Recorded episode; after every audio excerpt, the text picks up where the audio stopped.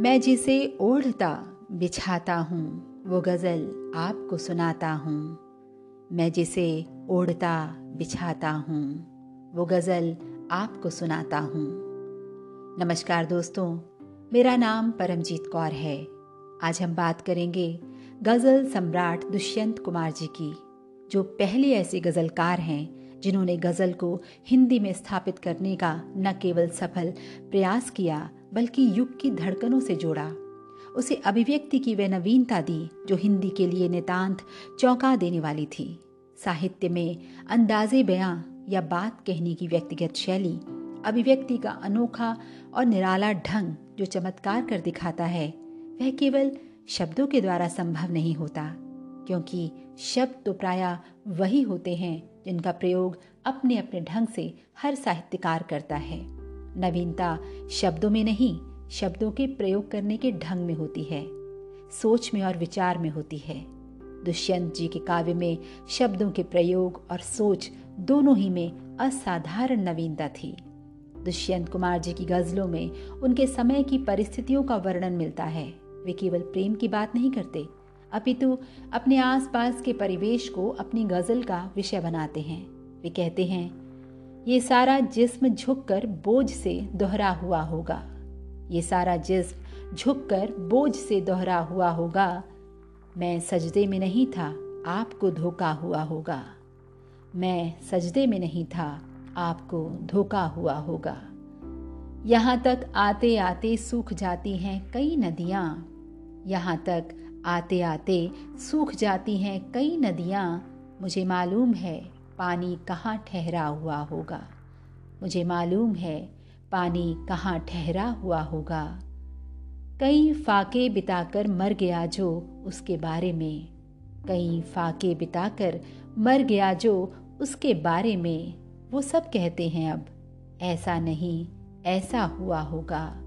वो सब कहते हैं अब, ऐसा नहीं, ऐसा हुआ होगा। यहाँ तो सिर्फ़ गूँगे और बहरे लोग बसते हैं।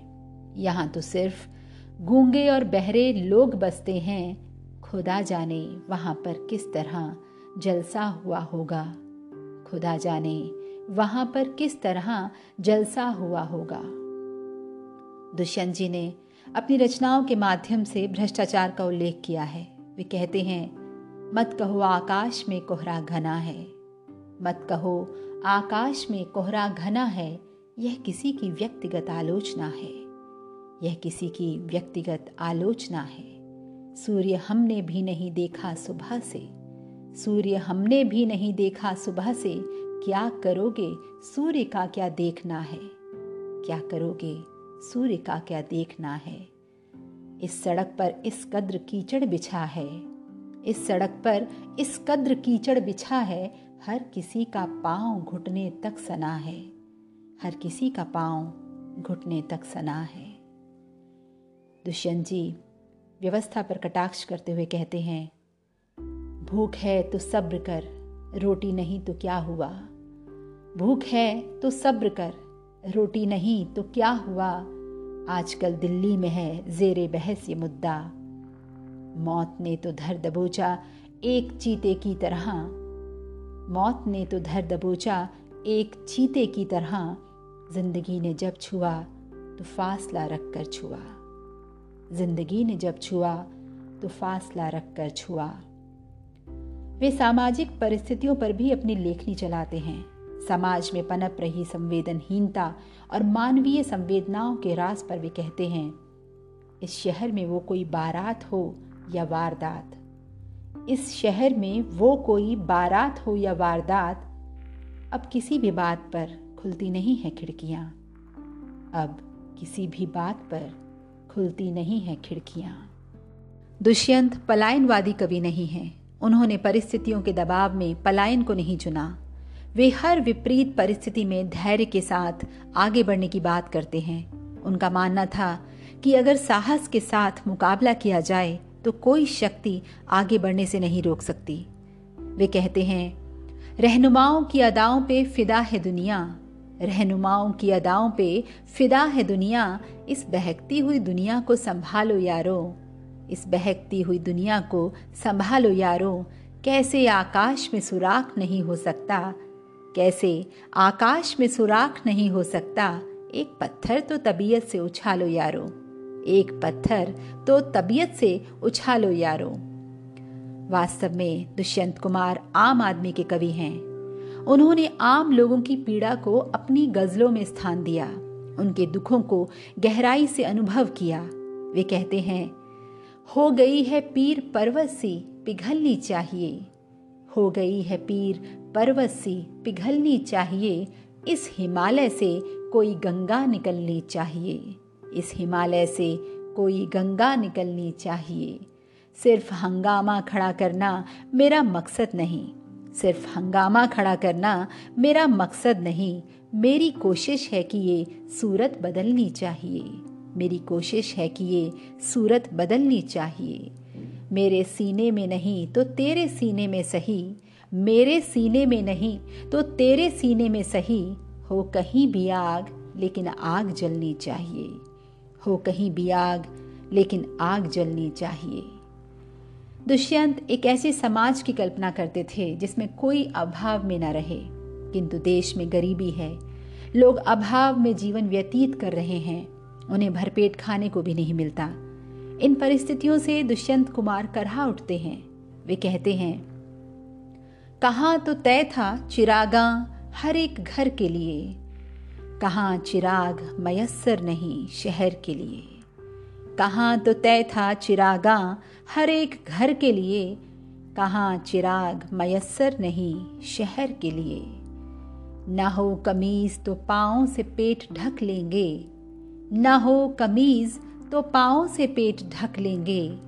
ये लोग कितने मुनासिब हैं इस सफ़र के लिए? ये लोग कितने मुनासिब हैं इस सफ़र के लिए। कहाँ तो तय था चिरागा हर एक घर के लिए। कहाँ चिराग मयसर नहीं शहर के लिए।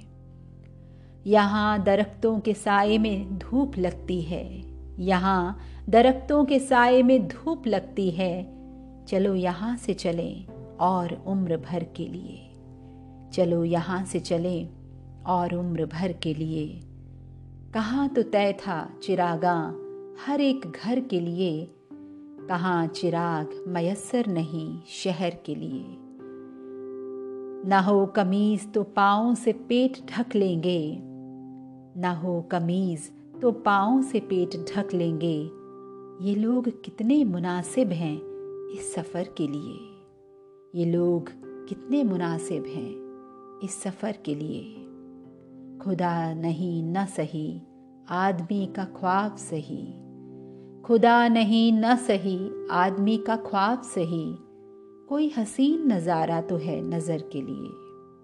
कहाँ तो तय था चिरागा हर एक घर के लिए। कहाँ चिराग मयसर नहीं शहर के लिए। वो मुतमईन है कि पत्थर पिघल नहीं सकता। वो मुतमईन है कि पत्थर पिघल नहीं सकता, मैं बेकरार हूँ आवाज़ में असर के लिए। मैं बेकरार हूँ आवाज़ में असर के लिए। तेरा निज़ाम है सिलदे ज़ुबान शायर की। तेरा निज़ाम है सिलदे ज़ुबान शायर की। ये एहतियात ज़रूरी है इस बहर के लिए। ये एहतियात ज़रूरी है इस बहर के लिए। कहाँ तो तय था चिरागा। हर एक घर के लिए कहाँ चिराग मयसर नहीं शहर के लिए। कहाँ चिराग मयसर नहीं शहर के लिए।